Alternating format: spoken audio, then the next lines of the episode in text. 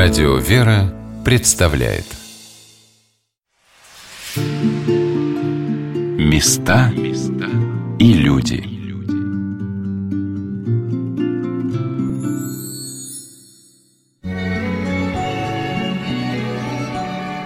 В городе Переславле в Никольском женском монастыре прошли всероссийские чтения, посвященные юбилею Федора Михайловича Достоевского.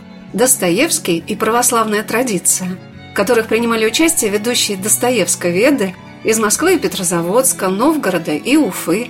Но не только ученые стали участниками этих чтений. Докладчиками на конференции выступили и священнослужители Переславской епархии. Ведущим чтения был иерей Владимир Мартышин, автор школы целостного развития на Лехте. Благословил и сказал свое слово участникам чтения правящий архиерей, епископ Переславский и Углический феоктист – и вот так не стенка на стенку, а лицом друг к другу, с открытым сердцем, в несказанной радости и единении, все они, осененные задумчивым ликом Федора Михайловича и под покровом молитвы и благословения, провели два незабываемых дня своей жизни. Но то, что пока многим было неизвестно, это стремление людей науки и церкви навстречу друг другу, благодаря Достоевскому, началось уже много лет назад. Это началось в Достоевском видении не сейчас, 30 лет назад, когда на старорусские чтения Достоевской современность в конце 80-х годов стал приезжать молодой епископ Владыка Лев. Ну, вот, казалось бы, вот он приезжал, слушал доклады разных исследователей, задавал вопросы, выступал. Причем он был рядовым участником. Это же еще советские времена. Некоторые коллеги с недоумением смотрели, зачем священник приезжает и разговаривают, раздражались по этому поводу. А владыка Лев, он, ну, вот так вот переломил общую ситуацию на этих чтениях, и благодаря его общению половина конференции крестилась. Удивлялись, почему священник, не будучи исследователем Достоевского, подчас глубже в своих суждениях, чем, ну, скажем, там, доценты и профессора. Безусловная правота появления суждений. И владыка Лев всегда уделяет этим старорусским чтениям внимание, принимает конференции, участвует в их работе. Ну и можно сказать так, что он дал новое направление в конце 80-х годов этим конференциям. Его вклад в Достоевсковедение исключителен. И Достоевский как христианский писатель, Достоевский и православие – это темы, которые стали разрабатываться при непосредственном непосредственном участии владыки Льва и отца Александра, председателя катехизаторских курсов в Новгородской и Старорусской епархии. Владимир Николаевич сказал о том, что это Достоевский нужен церкви. А я смотрела на то, как были рады Достоевско-веды тому, что они сами очень нужны церкви. Они чувствовали это в радушном приеме матушки Игумени, сестер Никольского монастыря, в их заботе – и в том, с какой радостью и заинтересованностью прихожане обители, ее гости, задавали свои вопросы. И сами ученые понимали, что их знания, их опыт нужны именно этим людям, среди которых тоже множество интеллигенции, ученых и учителей, художников и поэтов. И они ждут замечательных дискуссий, интересных открытий и хотят поделиться тем, чем в их жизни является литература и Федор Михайлович Достоевский. Владимир Николаевич сказал, что он слышал не от одного священника, что именно произведения Достоевского привели его в церковь. А я узнала об этом от тех батюшек, которые выступали на чтениях со своими докладами. Клирик Никольского монастыря Александр Смирнов, представивший доклад на тему «Христоцентричность произведений Достоевского», рассказал о том, как он стал священником.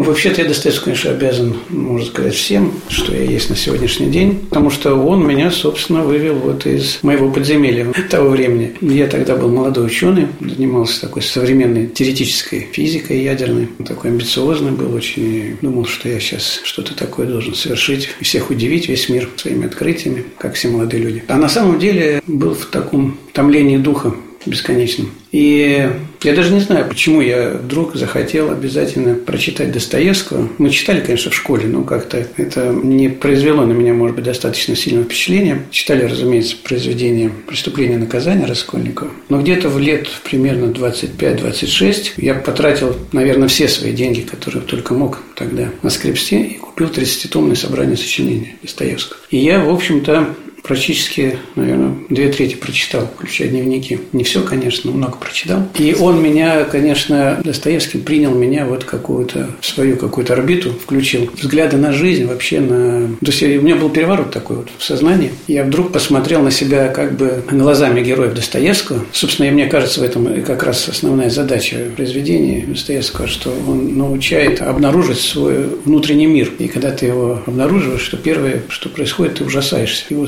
состоянию этого внутреннего мира. В общем, впервые ты начинаешь познавать самого себя. И, в общем, надо сказать, что на какое-то время значительное все остальное выпало из круга моих интересов, кроме Достоевского. Наверное, где-то, наверное, около года. Я даже забросил всю научную работу. Были у меня даже нарекания из-за этого от научного руководителя. Но я не мог выйти из этого плена, так скажем, мысли и самоанализа, который научил меня как раз Федор Михайлович. И это было потом, как теперь я понимаю, это было такое преддверие моего уже обращения серьезного к Богу. Я был не крещенный тогда еще. Крестился как раз после того, как со мной вот это произошла метаморфоза. Поэтому для меня лично значение Федора Михайловича невозможно переоценить. Он просто такой переворот со мной совершил. Можно сказать, он привел меня к Богу по-настоящему. Но я понял, что вся моя жизнь делится на до Достоевского и после Достоевского. То есть я уже не смог смотреть ни на себя, ни на мир прежними глазами. И более того, даже вот под впечатлением Достоевского вообще не мог участвовать ни в какой другой деятельности, кроме как вот анализировать жизнь, скажем так, через образы Федора Михайловича Достоевского. Ну, в общем, это сильно повлияло на дальнейшую мою судьбу. И действительно, в общем, как я теперь понимаю, оно способствовало моему приходу в церковь и, в конце концов, вот служению сейчас уже. Поэтому я, конечно, очень признателен. В годы революции с 1918 по 1927 с перерывом на ссылку Переславскую кафедру занимал священномученик Дамиан, архиепископ Курский. Мне запомнилась одна из его статей, названная «Наша интеллигенция», и то, как он рассказывал о возвращении писателя Василия Розанова в лоно церкви – как только в ней ему по-настоящему тепло от молитвы всех тех, кто жил до нас и молится за нас. Я подумала, что появление в городе Переславле, напротив Никольского монастыря, памятника Достоевского, является символом того, что Федор Михайлович как будто вернулся на землю, чтобы как соработник Богу вновь призывать множество людей пойти за Христом, потому что это единственный верный и правильный путь – о том, что Федора Михайловича Достоевского называют апологетом православия, сказал на чтениях его высокопреосвященство епископ Переславльский и Угличский феоктист. Слово «апологет» понятно, вот слово «православие» совсем непонятно. Потому что если сейчас провести опрос среди нашей аудитории, а что такое православие? Вы не представляете, какой спектр разных мнений мы услышим. Это что? Это некая юрисдикция, это сумма вероучения, это традиция. Что это такое? Есть определение, которое мы можем найти путем поиска в интернете или в Википедии. Но я думаю, вернее я убежден, что по своей сути православие – это определенный и правильный, единственно верный способ чтения Священного Писания, Евангелия. Потому что, когда мы читаем Священное Писание, очень легко уклониться в ту или иную сторону. Цитата была, да, из книги преподобного Августина. Было сказано, что он обличал протестантизм католицизм как практиковал. Но что такое протестантизм? Это попытка Евангелия упростить, сделать его плоским, понятным, а вот таким, который возможно объять человеческим мозгом, человеческим разумом, человеческой логикой. Мы знаем, что некоторые наши русские философы, писатели шли по этому пути, хоть они не были номинально протестантами, но именно этот путь не предлагали. А Достоевский делает нечто иное. Он не упрощает, он пытается показать Евангелие таким, какое оно есть. Сложным, бесконечно сложным и всегда вызовом для человека. У него нет простых ответов. И вообще, я не уверен, что у него есть ответы, скорее нет ответов. И это очень важно, потому что православие сохранится, исповедовать православие бесконечно сложно. Почему? Потому что мы все люди, и нам нужны понятные, строгие, ясные схемы, а схем нет. Мы начинаем их выдумывать. И тогда получается, что мы уходим от православия. Вот мне бы хотелось пожелать всем нам, чтобы исследуя творчество Достоевского, чтобы живя теми образами, которые он нам предлагает, которые неразрывно навсегда вошли в русскую культуру, мы поняли о той сложности евангельской, которую невозможно устранить, и чтобы не уклонялись мы ни вправо, ни влево, а оставались православными людьми, такими, как и Федор наш Михайлович.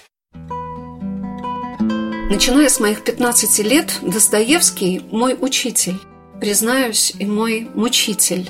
Уже тогда он увлек меня и покорил своей проблематикой – Я понял, что его проблемы – это вечные проблемы человеческого духа.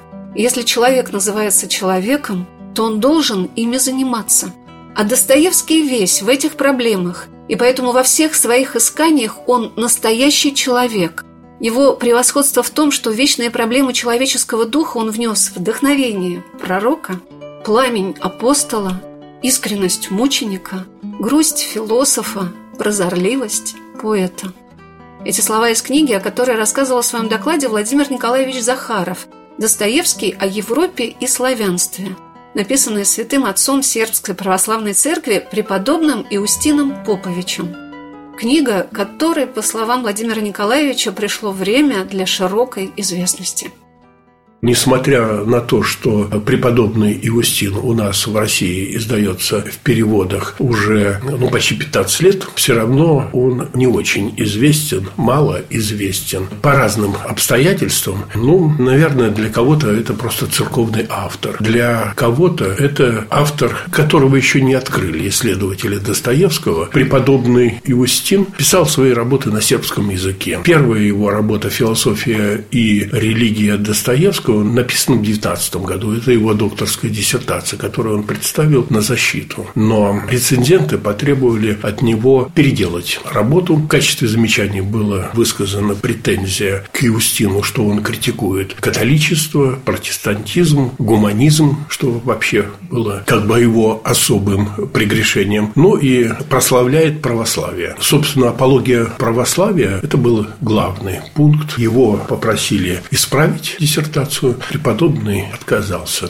Он выпустил эту книгу в 22 году на сербском языке в виде отдельных публикаций в журнале. Большого впечатления на читающих современников не произвела, но преподобный переработал ее снова, издал ее в 1940 году. Называлась она иначе уже. Не «Философия и религия», а Достоевский о Европе и славянстве. Эта книга, в конце концов, в 1994 году была переведена переведена на русский язык замечательной переводчицей Даниленко. И она стала уже принадлежностью нашей культуры. Вышло несколько изданий, но все равно изданий мало. Вот я рад сообщить слушателям радиостанции «Вера», что эта книга скоро выйдет в издательстве Московской Патриархии. У этой книги огромное будущее, потому что я уверен в том, что это лучшая книга о Достоевском, кем-либо когда-либо написанная. И сто лет достаточно для того, чтобы книга уже стала событием в достоевсковедении.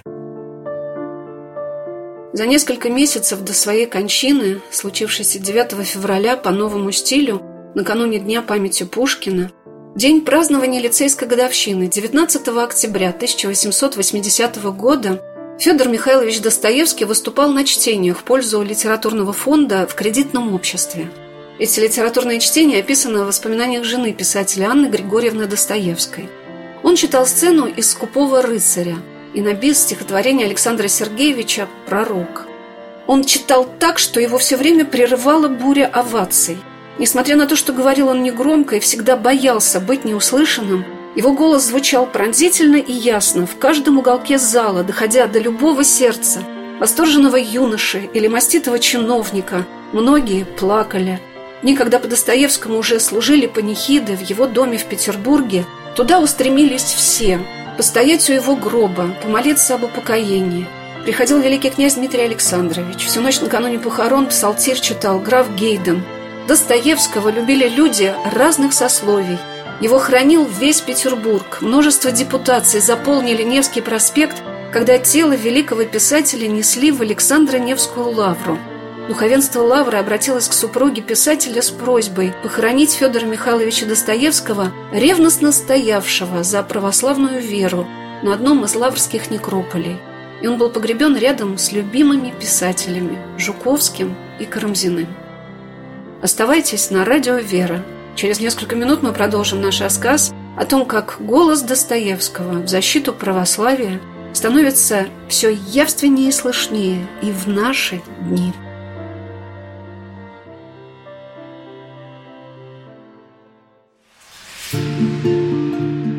Места и люди.